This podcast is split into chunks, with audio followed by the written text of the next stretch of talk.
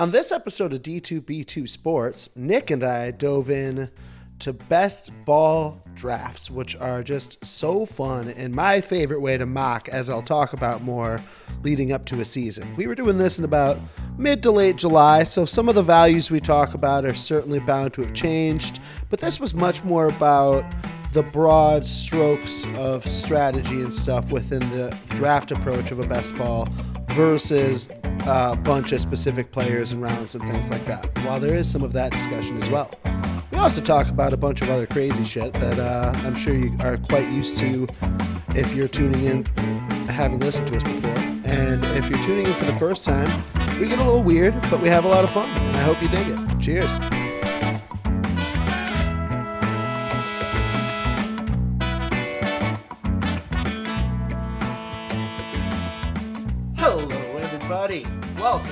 Another just plain thrilling installment of D2B2 Sports.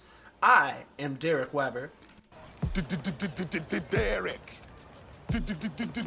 Derek. Sitting here with my dear friend Nikki Sager. Hey, Nikki, cover Winkler and Bees. Nikki, tell the people what's up. I'm feeling good, Deez. I want to wish you a happy Friday. I want to wish all the listeners a happy Friday, should you be listening to it on a Friday, or any other day for that matter. The good news is there's a Friday coming at you pretty soon. So happy Friday when it gets there, if it's not today. Deez, how's your week been, pal? Our week's been groovy, man. I uh, had a nice little mini vacay last week, which was awesome, which was lovely. Got to see some musicians I really love. Got to do some camping, which was always just a good time. And uh, been back at work all week since, which was good because I spent a lot of money on my little mini vacay. Dig it, dig it. Easy come, easy go. And that it is. That it is. That cash cheddar s- springs out the pocket real easy. Have you been watching The Captain at all? Have you seen an episode of The Captain? No, I've never seen an episode of The Captain. It's only a couple episodes in. Uh, it's basically the Derek Jeter version of The Last Dance slash the Tom Brady docu series, which I can't even recall what the title of that was. What was the Tom Brady docu series on ESPN? I don't recall, my friend. Clearly, it didn't leave a lasting impression in our minds. But the captain, granted, there's some uh, some inherent fanmanship in this, but Got a, it's got a uh, wee it's bit of bias. really appealing, really interesting seeing uh, you know the, the Derek Jeter's journey, how he grew up, how much that impacted his professional career. And I've actually been watching it with the kids, and there's really been a lot of things in there that I think have been helpful in terms of preparation, focus, lack of distraction, determination is a big factor that I think is shows some value for the the small people. Yeah, man, I I think all of those are valuable and admirable traits for young people to aspire toward. Without question. On that note, we've got some things that we've been preparing, and we're determined, if you will, to share some of these thoughts with you guys as far as what are we talking about today, Dees? We're going to talk about the strategy behind best ball drafting. One of our we- favorite topics, best ball in we int- general. we intend to do some live best ball recordings for all of you as well, and you'll kind of get to see us put these theories and strategy ideas that we're about to present to you into action in those recordings. But for today's episode, we really just want to tackle what a best ball draft is, and we'll briefly define that for you. And then we're going to go into various strategies for success while making a best ball. Some of these will be pretty industry standard. Some will be some things you might hear in other places. Some of these are going to be our own takes. That might be some places where we zig when everybody else zags, or we zag when they zig. What I'm really excited about is the place we get to when we zog when everybody zugs, because that's Mm. going to be the hammer that really might bring some championships. Yeah, the Zog is a notorious place for championship reigning. That's where they all come from. That's where they all come from. Zogland. is The Zogland. But let's start out by defining a best ball draft, what that is to people. Because to me, this is my new favorite way to mock draft. I used to do a lot of mock drafting in years past. The problem I always felt when doing a mock draft was the first couple rounds, everybody's engaged because everyone has just signed on to the thing and they're all excited to be there. But for whatever reason, so many people have clicked out and gone to auto draft by the fourth, fifth, sixth round of a, of a mock draft that I'm just drafting against a ranking list at that point. Yeah. Which doesn't really feel helpful in terms of preparing for my real draft season. Whereas a best ball draft makes you have a little something something on the line, so people are inclined to stay through the draft all the way. Because to me, the mock draft is really more helpful in the later rounds than the early rounds anyway. Like, I know roughly what the top 24 is going to look like. And now, you know, there'll be variance in every draft, and there'll be the surprise move upward here and there, and the surprise guy that falls five spots lower than you thought he might here and there. But you're not getting a ton of variance in that early couple rounds, early few rounds. And that's what makes it so weird that that's the common thing that you see when you do mock drafts online. Is Oh, you it's see so many individuals, so many real people that jump on and do four or five rounds and then they leave. But those four or five rounds go pretty much exactly how you think they're going to. So what do you actually gain by doing four rounds of a mock draft? It'd be so weird. You know, it'd actually be an interesting challenge to me. I'd love to be able to jump into a mock draft and then be like, "Here's the first four players you were assigned from the first four rounds on auto pick. Now what do you Now do?" you get to complete the draft. Like that'd be an interesting challenge to me. Well, you could do that. You could just put your mock draft on auto Sure. and just jump in. But I feel like five. I'd learn so much more from that than what people do in mock drafting, which is what we just discussed. Versus here in the best ball world, you are drafting a thing that's actually going to compete throughout the season. all year long. is going to have stakes. And furthermore, is not going to complicate your weekly schedule of team management because there is no team management. There's no waivers. There's no trades. There's no ad drops. There's no setting a starting lineup. You draft this team, that's your team. That's it. The whole season. The platform puts in your ultimate, most efficient starting lineup every week. Go. You get the best points possible. So does every everybody week. else. Yeah, which is cool.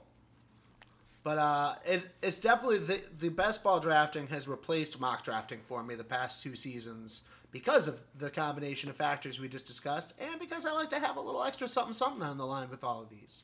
It's incredible how quickly the best ball world has grown. I mean, I can think back only three, four years ago, I was at an actual live draft with people, because sometimes people still do that in person. It's not only online, although it's predominantly online. But I was at a, a live draft with 11 of my buddies, and one of my guys uh, says, I don't like him that much, but I like him in best ball. And my reaction was, what the hell are you talking about? What what's best ball, right? Now it's a multi-million dollar industry. There are websites, there are programs, there are companies that just do best ball. It's fascinating. Indeed. Yeah, love to see a quick growth because it is. It's a ton of fun to play.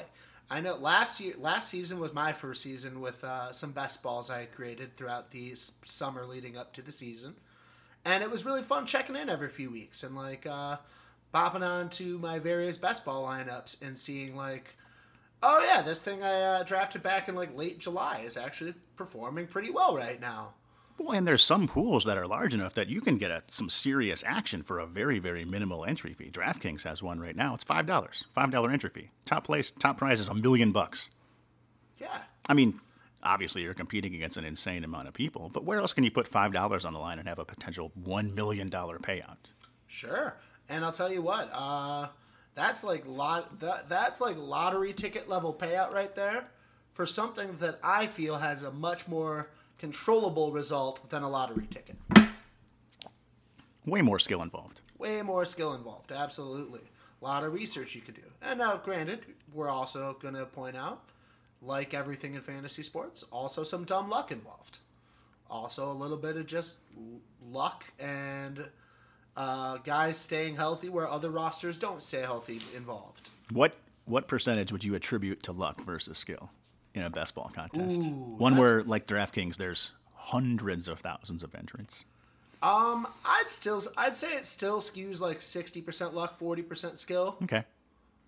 maybe even 50-50. Okay. But uh, I, I lean towards it being slightly more luck involved than skill involved. It's a curious take. I think I would go higher on the luck side of things. But I think that what you do is you set yourself up to be in position where you can take advantage of a lot of different outcomes to where the luck is more likely to land on your side because there's going to be a lot of things that happen that are unforeseeable, even if it's just injuries, for one, Yes. right? I mean, how do you a lot of people get nervous about guys that have been hurt in the past. I think that generally speaking, there's very little evidence that a guy that gets hurt is more likely to get hurt in the future. There are some, but I think that we overvalue people's injury history, right? Yeah, it's more of the injury history is so much of a recency bias category too, where it's like you're only afraid of the guys that just got hurt. Right. You, you never you you don't do that when it's like oh this guy got hurt in 2017 he's been healthy ever since but I'm still scared he's an injury risk like no it's he's fine. There's also a lot of groupthink that goes into this, right? Like, I don't understand why. I mean, if you were to look at a, a composite ADP board across every fantasy football website in the country, Christian McCaffrey is still a top three guy. Well, he's missed 75% of his games the last two years. But like nobody cares about him, right? But everyone's worried about Cam Akers. So I don't even understand how one of those things works, but the other one doesn't. Like I feel like in in actuality, it should be either you're risk averse when it comes to injuries or you're not, right? Like if I'm not, then I like CMC, I like Barkley, I like Derrick Henry, I like Cam Akers. I don't care about any of it, right? Or I don't want any of them because I am risk averse. But I don't know how one finds this role where they're like, I'm afraid of this guy getting hurt, but not this one. I don't know how that that plays out that way. Yeah, definitely some inconsistencies in this category for sure. A little little bit of groupthink, like you said, a little bit of just. I think if you are are if uh, Akers actually a great example in this category, as someone who has been a sure thing in years past, but has never, for many people, there hasn't been a season where I've gone into draft season and been like, Akers a sure thing that I have to go get. I He's think been a maybe good fantasy player, and he's been ranked high, and he's been drafted high. But uh, and there's been seasons that I've gotten him, and I've been happy to have him. But he's not he's not in that category of guys like a CMC where I'm like, oh yeah, I just got to go out and get this guy. I think a lot of it impacts what happened to you as an individual as well, right? Like if you were a guy that had CMC last year, then you're probably nervous about him this year. Oh, I, if you didn't, I had CMC two years ago for the first time, and obviously that went poorly for me. And so now there's that part of my brain that just uh, I can't get over that mental hurdle of Yeah. like I'm not going to spend a top three, top four pick on this guy. you're afraid of getting burned by the same thing twice. Afraid of getting burned by the same thing twice. Yeah. That's exactly right. Because my team, uh, that was a team in which I uh, at, I I won a it was a, it was an Otis league, which is a league that Nick and I compete in, which has two separate twelve team leagues within it. Which the winner of each of those 12 team leagues compete in a super championship at the very end. There's also weekly bounty payouts for the highest total points. Uh, I had won a bounty in that league already and was doing really well until CMC went down. And CMC went down, and another player of mine who I'm neglecting to remember went down. And I went from 4 and 0 to not winning another game for nine straight weeks. Didn't you have Ridley? Didn't you get screwed by the I Calvin did have Ridley? Ridley. I did have Ridley. Yes, that's a, yep. Yeah, that's right. I did indeed. That was another player on that squad. What a banger of bad luck that is. Yeah, you, you have one guy, possibly the most dominant running back in fantasy the past five years, that gets injured, and another guy that was an emerging top five wide receiver that first just decides he doesn't feel like playing football and then gets busted for gambling in the same year. That's a tough streak. Tough streak indeed, sir. Tough streak indeed. But without further ado, let's let's dive a bit into this uh, strategy session here over best balls. I feel like we've defined the term for people at this point. If this is something you've never played in before, I like I said, I do highly recommend it. You can find many of them for cheap. Um, Five dollars a to me, if you're able to go s- spend 20 25 bucks and do four or five best balls leading up to your regular drafts this season i think you're going to walk into your regular drafts much more prepared having not just seen the rankings because anyone can evaluate the rankings going into a draft anyone can look at the big board and i'm looking at the pro football focus uh, rankings right now and can be like oh yeah brandin cooks is ranked at 53 anyone can have a ballpark on Joe Burrow is down at 68, and you can you can have that information in front of you, but everybody has that information in front of them. Yeah, it's how you take the information and you, you make it worth your while. How do you take advantage of the information? And I think a best ball draft is a great way to extrapolate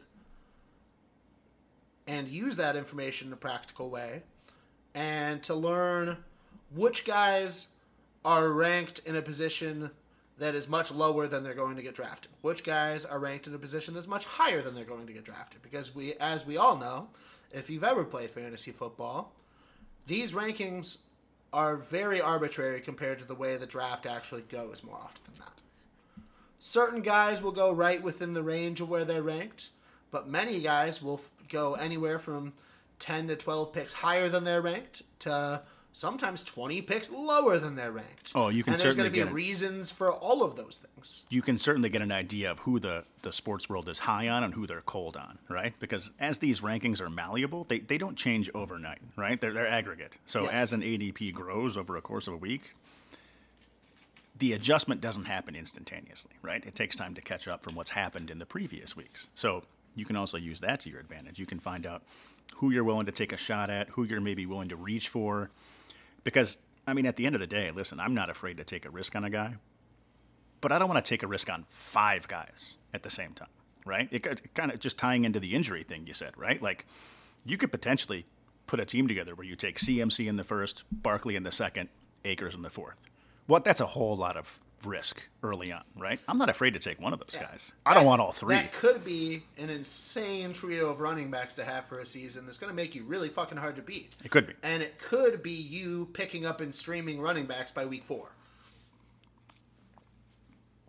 Which you don't have the option of doing in a best ball draft. Nope. Yeah. It's done. It's done. That's it. There's no additions after this. But I guess in that instance, I was referring to more of a regular league scenario. But yes, in best ball in particular, getting too many injury risk guys at one position, particularly, can really come back and bite you. Getting one or two of them, you'll get some really nice value. And and best ball, another advantage here is say a guy misses three weeks scattered through the middle of the season, you can still get all those productive weeks where they give you some great points and the pick is still worth it for you. And you don't feel the consequence of it as much because you don't have to set the lineup to fix it when they're out. So you don't you're not on there like you are with a regular team picking, oh god, who am I going to start now that Akers is out? Oh shit. Like you're not running into that like you do with your regular league. It's Yeah. just someone else on your depth pool will score points that week and replace Akers for you. Yeah, we'll get into what some some hypothetically ideal roster compositions are, and what some maybe other roster compositions that have negative long-term effects in time. But I think for the time being, we're going to talk a little bit in theory and a little bit of what current trends are, how to take advantage of those, and how not to take advantage of those. Right. So I think we should kick things off with what really the darling was of best ball strategy last year. That wasn't particularly covered until last year, and has really, really taken off, which is simply the idea of stacking, right?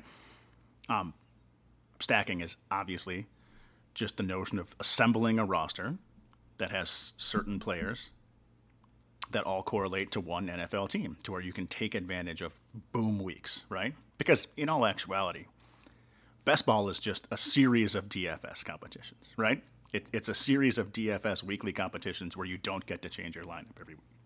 So if you're looking for boom weeks, there's a lot of advantage to having a team where you have multiple options to correlate both a quarterback and a wide receiver on the same team, quarterback, wide receiver, and tight end on the same team, right?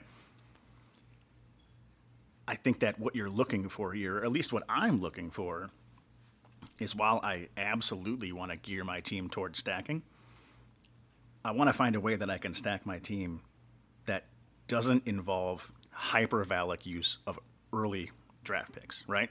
Like, if you had a Bengal stack last year in week 17, you went through the roof, right? Ja'Marr Chase, Tee Higgins, Joe Burrow all had absolute monster weeks, right?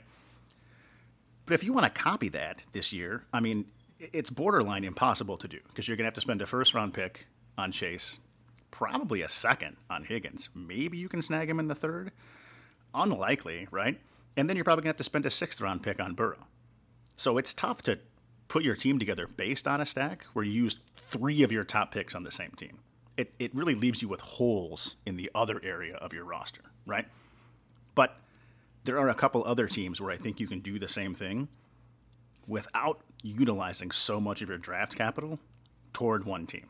Ooh, so you're, so you're talking to me about some late round stacking. Some late round stacking, right? Like, Little lo- little lower risk. You can kind of go with best availables in those early rounds, and then round out a nice stack or two towards the end of your draft. let's say, for example, one that I'm a big fan of, right? Let's let's use the Raiders. Love the Raiders. Tons of potency on offense. Great Can you give me quarterback at the a helm. like? A, is there a Chris Berman soundbite we can put in here? Is there a Raiders? Oh, I can plug in a Raiders sound effect here for you. But let's say we take that for example, right? Well, you can use a late first, early second on Davante Adams. You can wait until the end of round six, early round seven for Hunter Renfrow.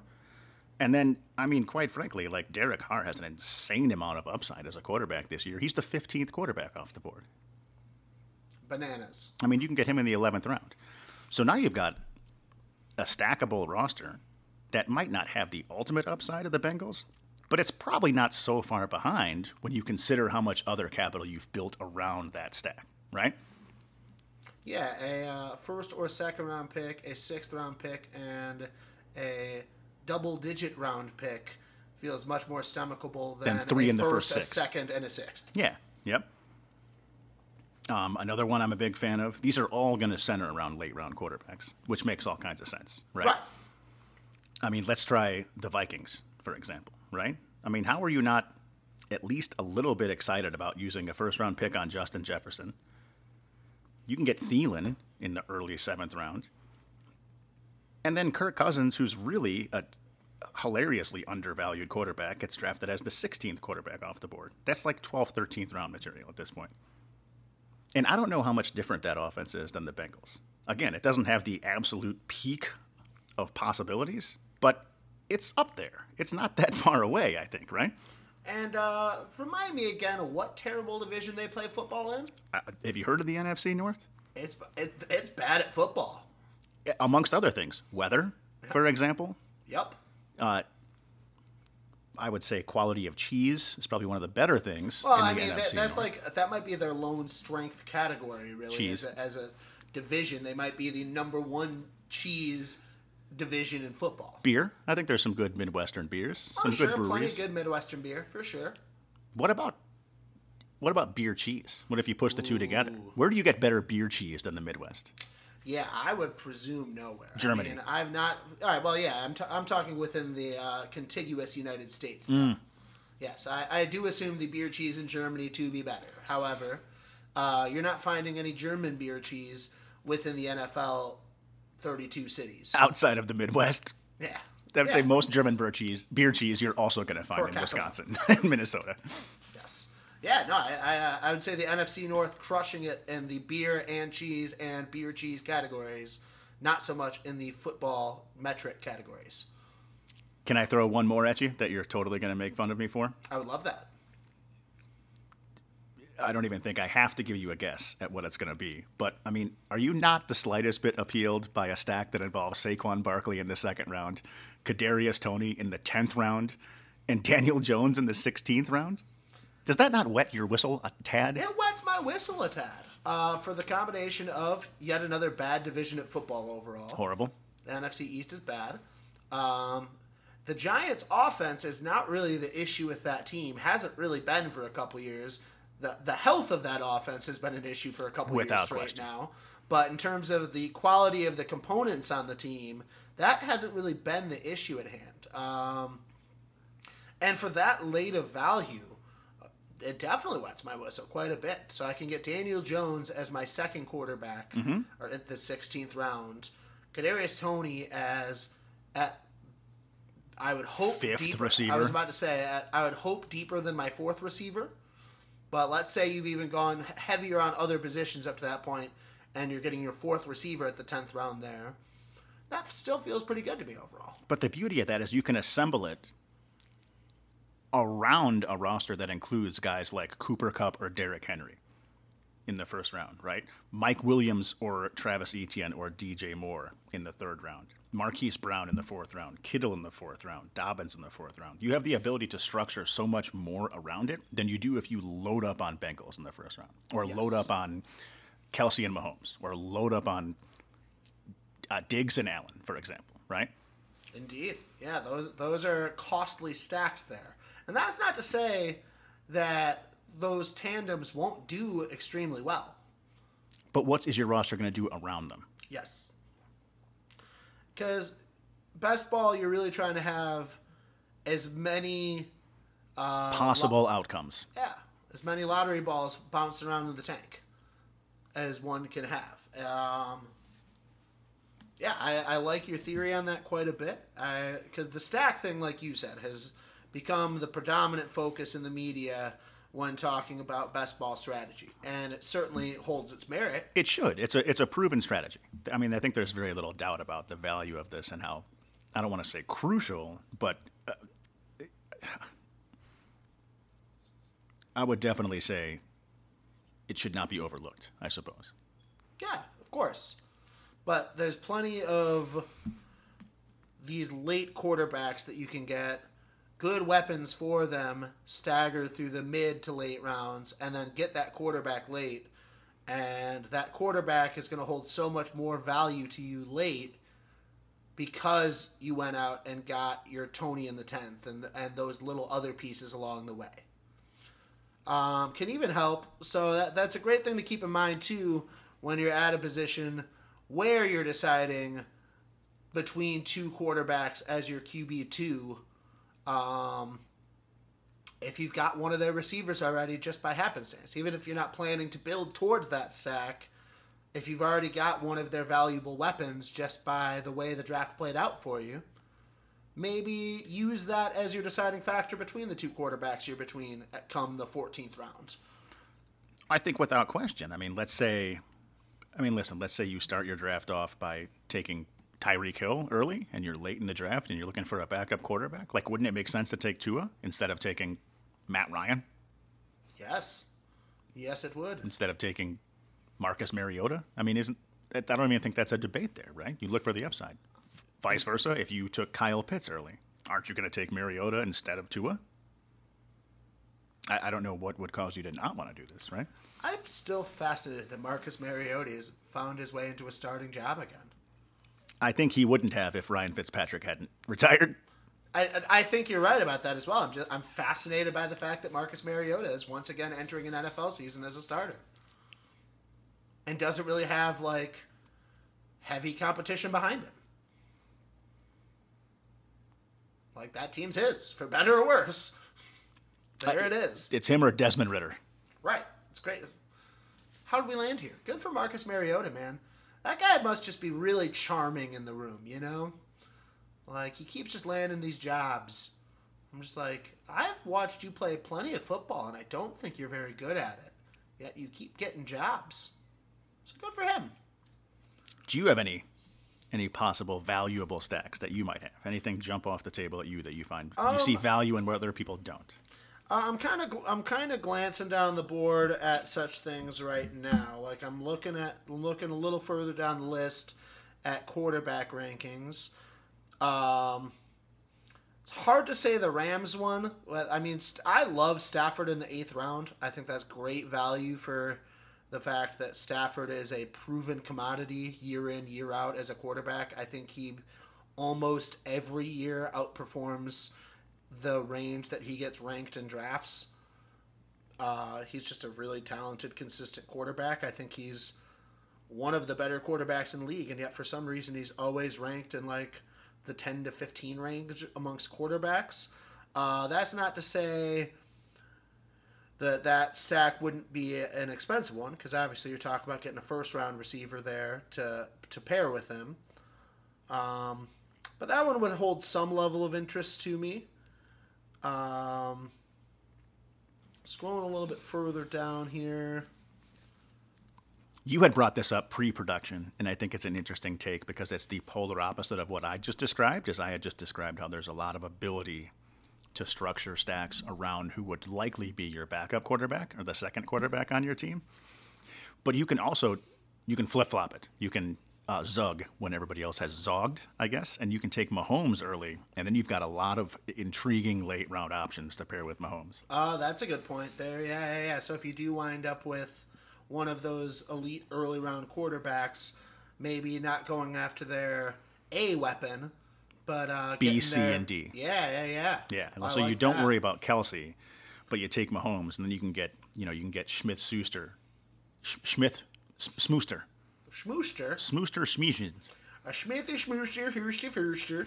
You can do that in the seventh round. You can take our boy Mecole Hardman, who we all love, who's the, uh, believe it or not, 61st wide receiver off the board. I mean, that's a round 14 get. And a guy that I happen to like that I think is fascinatingly undervalued, uh, Valdes Scantling. you can get him down there as well. So that opens up doors as well, I think. Because it's one of those scenarios, right? We talked about this last year where I didn't understand how pretty much every website in the world had three Steelers receivers ranked in the top 30, but they correspondingly had Big Ben as like a, the 27th best quarterback. And I was kind of thinking, like, how is this going to happen? Like, how does a team support three good wide receivers where the quarterback is horrible? Like, I don't even know how you type those rankings and don't catch yourself saying, wait a second. Obviously, this was well before we reached a point where we were recording real material, but that was something that when Nick and I were doing a lot of rehearsal and concept development around this time last year for what has become D2B2 Sports now. Didn't even have a name for it yet at that time. And one of the things we were all over was how little sense it made to go after all those Steelers weapons when in fact Big Ben looked to be completely and totally cooked. And was essentially to be. was essentially undrafted in most leagues. and should have been undrafted. Like Sure. was undraftable, I would argue even. But I think the writing on the wall was uh, how do these receivers have good years if the quarterback has a terrible year? And I think the the antithesis is true with the Kansas City scenario right now. I mean, I don't think there's much debate in the fantasy world about Patrick Mahomes' value. I mean, do you see any websites that are like, I don't know about this guy. He might not be a top 10 quarterback. Like, I don't think that's in question. No, But certainly not. all of the Kansas City receivers are really low. And I think it's just a matter of Not knowing who's going to be. your your analysts don't know who it's going to be and they're like afraid to take a shot on one guy which i think is fair but it's not going to be none of them Right. so in a best ball world if you can get all of them late and just let it pan out on its own i think that's a Love really that. interesting approach Yeah, no, I love that. Um, to answer your question, there's a couple of the ones here that stand out to me. Um, Aaron Rodgers is ranked 99th overall at the list I'm looking at. I like this one also. which is like insane value. And now with no Davante Adams, there are question marks as to who's going to be the guy for him. So why not spend a ninth round pick on Aaron Rodgers and get a couple of those weapons late, even later than that ninth round pick that Rodgers is going to be throwing the ball to? Because we've seen Aaron Rodgers make a lot of people be pretty fucking good at football over the years. And oh, Aaron Rodgers still really fucking good at football as well.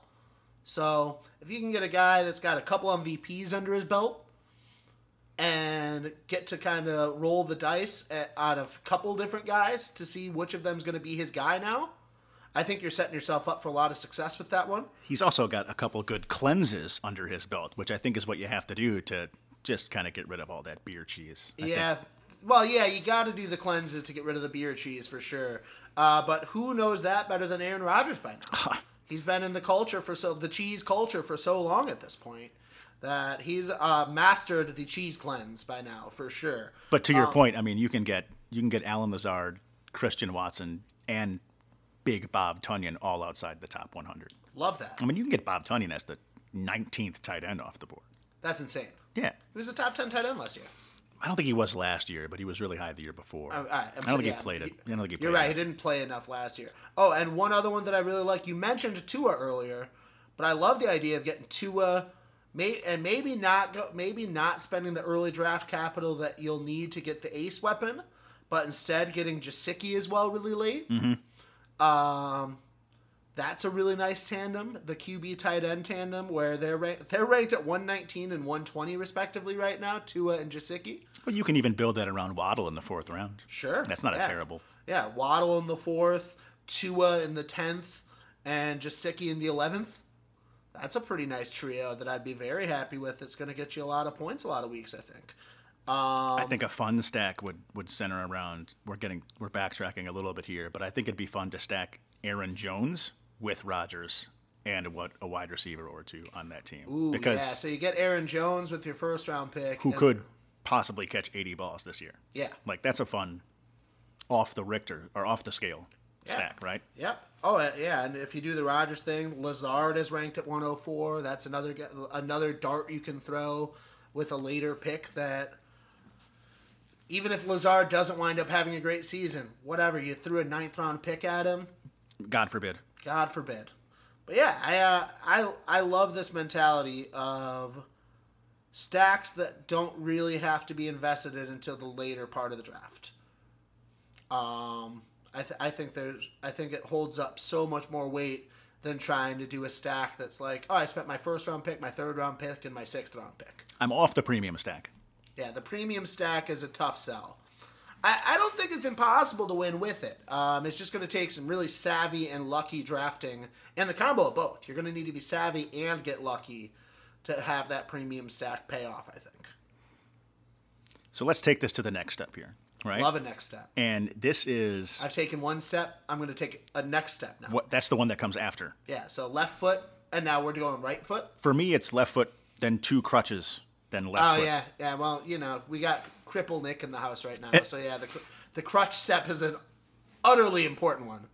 So the the rage this year, right? The the island that everybody wants to stand on, which I think is creative enough that I like the idea behind it. But I think in actuality, there's way too many variables that we know nothing about right now to actually put it into action. I think that there's too many things that can go sideways for this to actually be a palatable approach, right? But what everybody seems to be a fan of in the community these days is is the week 17 stack, right? So you take one of your teams that you have a stack with and then you make sure that you get one or two guys that play for their week 17 opponent because that is the big money week, right? Sure, of course. It's very easy to be like, love to love to think that I've got a lot invested into that final week. That's the week where you're you're playing for the big bucks, right? Sure. That's the one that you're going to either win a million dollars or you're going to win 621 bucks.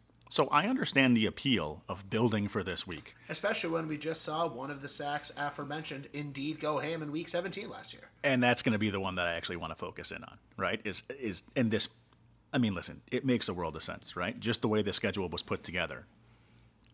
Everybody seems to want to talk about this Bengals Bills Week 17 stack, which it makes sense, right? I mean, on paper, you look at this game and you think that's going to be a high scoring affair.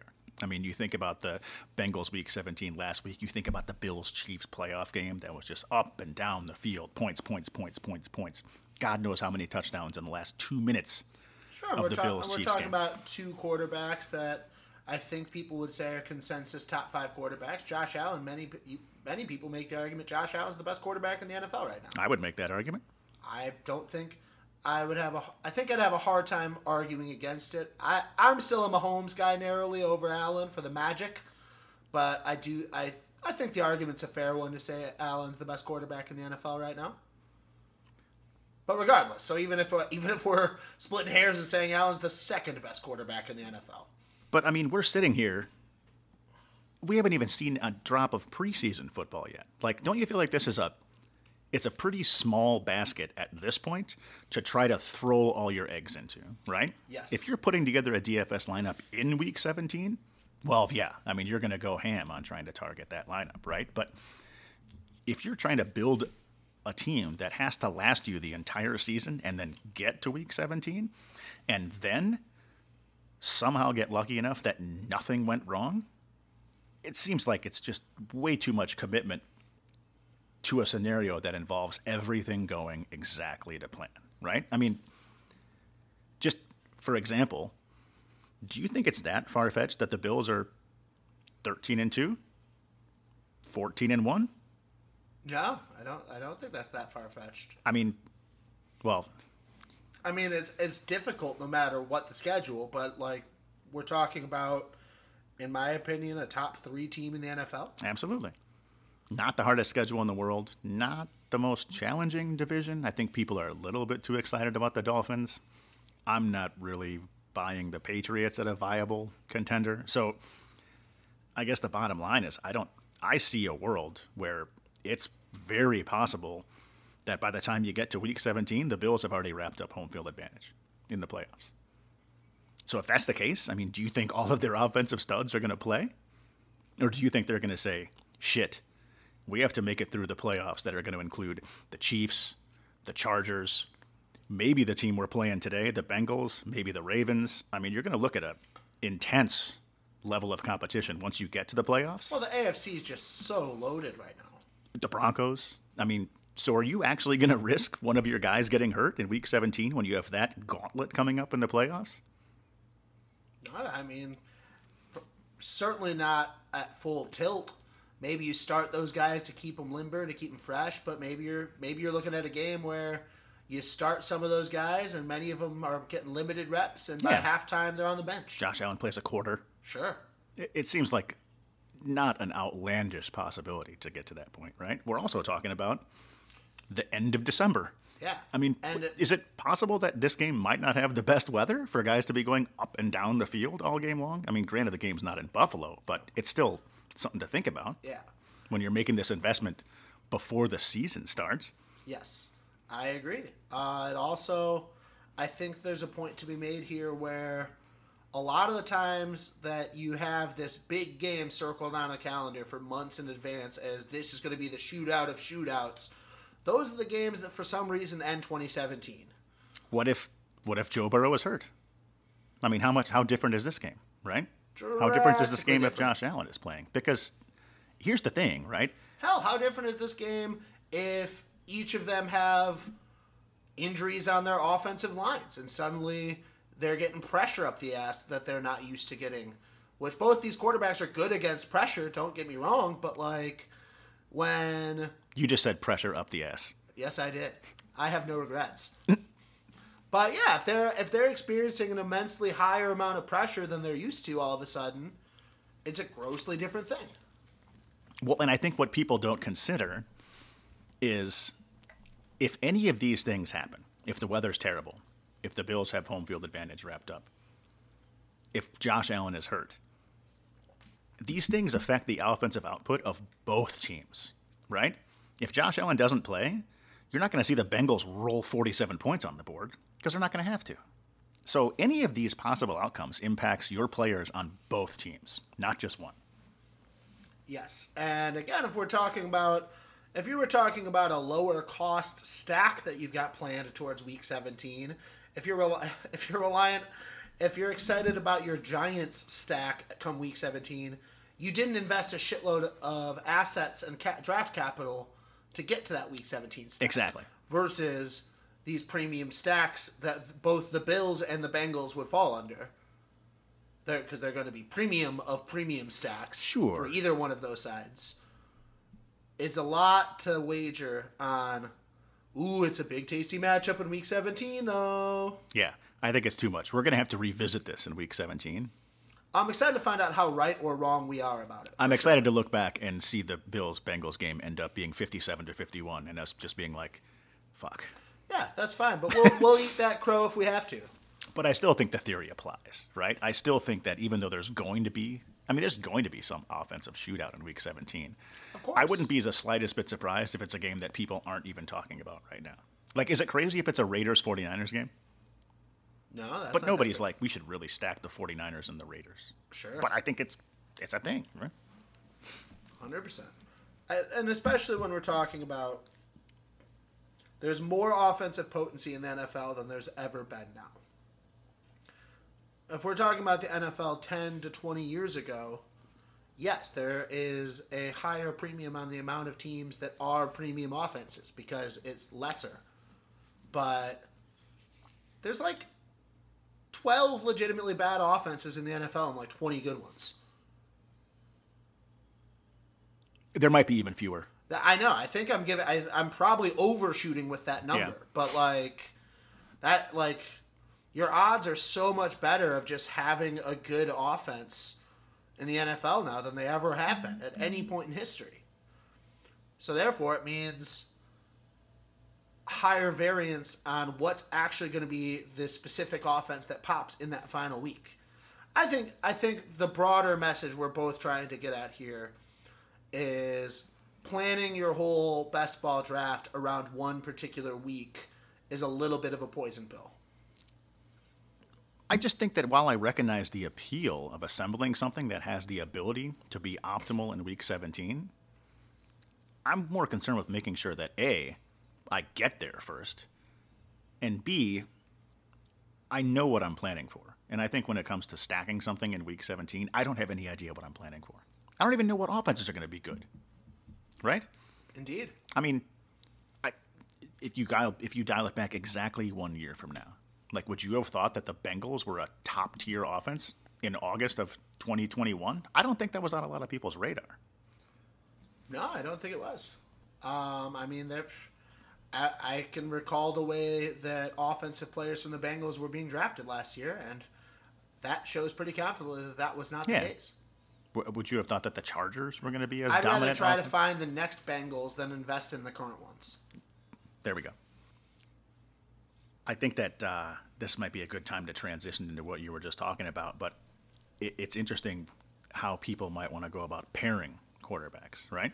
Because we were talking about how I like to maybe target a late round stack, which has a lot to do with how you would pair a quarterback, right? You get some guy in the top 10, maybe it's Hurts, maybe it's Lamar, and then you want to build around maybe finding a late round quarterback that you can have an achievable stack that's going to almost be built outside of your starting lineup. But I think that I like to maybe take one extra step to it, and I like to try to pair a passing quarterback with a rushing quarterback, right? I think that I don't know that it is cohesive to success to have two pocket passing quarterbacks because there's too many things that can go sideways, right? I mean, let's say you're you're going to wait to take quarterbacks, and let's say you can find a way to get Brady as the 10th, 9th, 10th, 11th quarterback off the board, right? I feel like there's a lot more reason to try to pair Brady with a quarterback that has some rushing upside, especially if you haven't taken one yet. Like maybe you you wait and you get Justin Fields, who's got some rushing upside. Maybe you you go back to back on quarterbacks and you get Brady and Trey Lance as a possibility, right? But I think having the ability or having the option of one quarterback that has rushing upside and one quarterback that maybe has more consistency like Brady, but less possibility to just go ham one game is an intriguing take.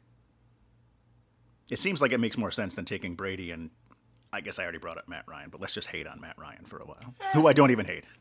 Yeah, I'm not a particular Matt Ryan hater myself, but for the argument you're trying to make, it, it makes a lot of sense to not do two of the same type of guy. Or even Cousins, who I mentioned that I'm a fan of from a, a quite draft value. But yeah. don't you still feel like Brady Lance has more excitement or more possibilities for success than, than Brady Cousins? I do.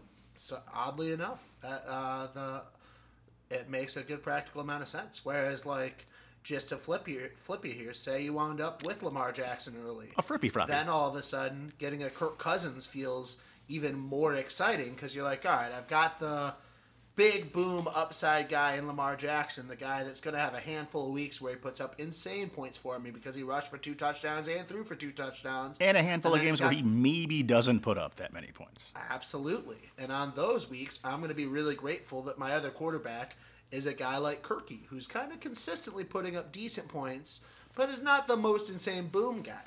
Yeah, I think I think exactly what you're getting at, right? Like like Brady, Cousins, Stafford, you can put in this conversation. Like they're going to get you a lot of 20 point weeks. They're not going to get many 40 point weeks, and they're not going to get many 10 point weeks, right? But guys like Hurts, Fields, Lance, I think they have a much more. I hate this term, and I can't believe I'm going to use it. They have a much more wide range of outcomes on a weekly basis than guys like Brady do, or guys like eh, Stafford, Cousins, right? Absolutely. Yeah, you're set, you're setting yourself up. Ha, you know, I think your argument makes more sense even on the side of when you're talking about the the big play potential quarterbacks. Like having two of those as your only two quarterbacks is going to be really tough the week that both Lamar Jackson and Trey Lance are quiet because the odds of them both being quiet on a week isn't really that insane. No, no, not at all. Like the odds of them both going boom on the same week is also not that insane. Sure. But like the odds of Lamar Jackson having a tame week and Trey Lance having a tame week aren't really that uh, aren't that low of odds. Like that's a pretty decent chance. At least like twice this season, those two will have a bad week at the same week, and then all of a sudden, your week's screwed. That week's done unless you have just like an absolutely ham bone performance from the rest of your team. You're that's that week's an L for you. I'm also not averse to being the. I'm not averse to pairing my quarterback tandem around where I take the first, right? Like if I'm the last guy to take a quarterback, I'm very willing to be the first guy to take a backup quarterback. conversely, if I'm the first guy to take a quarterback, I don't care about taking an early backup quarterback because if I've got Allen, if I've got Mahomes, I don't really need a top tier second quarterback, right? Because it's more often than not going to be one of those top guys, or at least I'm hoping it is. And if it isn't, then my entire philosophy is probably screwed enough to begin with that having a good backup quarterback doesn't even give me much value. Indeed. Right? It's also worth noting, and most of you are probably smart enough to not do this, but out of all the best balls I made, I did this once last year, and it was silly of me. I uh, took two quarterbacks who had the same bye week, and so I just one week just didn't have a quarterback for my best ball that week. I don't really mind doing that as long as you make sure you end up with a third, right? Right, I did not. Yeah. See, again, if you do wind up doing that, then sure, make sure to in one of the late rounds to get a third guy, Yeah. so that at least someone is playing quarterback for you every week. That's yeah, I indeed had a week last week in one of my best eh. balls where I just didn't have a quarterback. QB less. Yeah, just zero, Yeah. none of them, No. because you can't fix that mistake. Well, I mean, That's the the beauty and the curse of best ball. no, the Browns haven't had a quarterback in a decade. Maybe longer. Definitely longer. Definitely longer. Um, yeah, I think that that covers the quarterback conversation nicely. And we we dabbled into this earlier, but this is another note I want to make. Even if you don't wind up, say you don't wind up with Mahomes, but you still want to throw out a couple lottery balls on a couple of these Smith Schuster and uh, other receivers, Hardman, Hardman, etc MVS. Yeah, go nuts, get them, because that team's gonna be all over the place with where the ball's gonna go around. So like, one of them's gonna go ham every week, basically. So if you've got two or three of those guys, even if you didn't make that second round, third round investment in Mahomes, it's still worth it to go out and get a couple of those late receivers that are gonna be popping off here. I think for production's sake, this is a good time for us to, to put it to a halt or at least a pause and, and revisit this at a later date. But MVS is where I want to pick up this conversation because I want to delve into how you pick your late round lottery tickets, like how you decide who you want to gamble on at the end of the draft. Because when you get to rounds 15, 16, I mean, well, maybe not that late. When you get to rounds 11, 12, 13, like you don't have a lot of high expectations for these guys, right? I mean, these are dart throws that you're hoping hit your roster two, three times a week. But I want to discuss a little bit how you break down and how you evaluate who you want to target in those rounds. And MVS is a guy that I really love in those rounds, and we'll get to why later. Love it. This is indeed a great spot to pause because I got to go to work. Well, But uh, we will pick up and resume this conversation on Sunday, my friend. Uh, and we'll dive into some other topics and uh, do another episode that day as well. Bada But, bing. Uh, y'all will be listening to this hopefully before the start of this football season. We're getting very close to release time. Um, other recordings we've done up to this point that you may hear were done months prior to the release schedule as you'll hear noted on those individual episodes in their introductions. But this one is the we're just getting to this era where these recordings we're starting to lay down are going to feel closer to current than we've ever gotten before, which is very exciting for us. incredibly exciting. And uh, yeah, thanks for listening along, y'all. Stay tuned because there's more to come. But uh, we're taking our pause right about here. Now,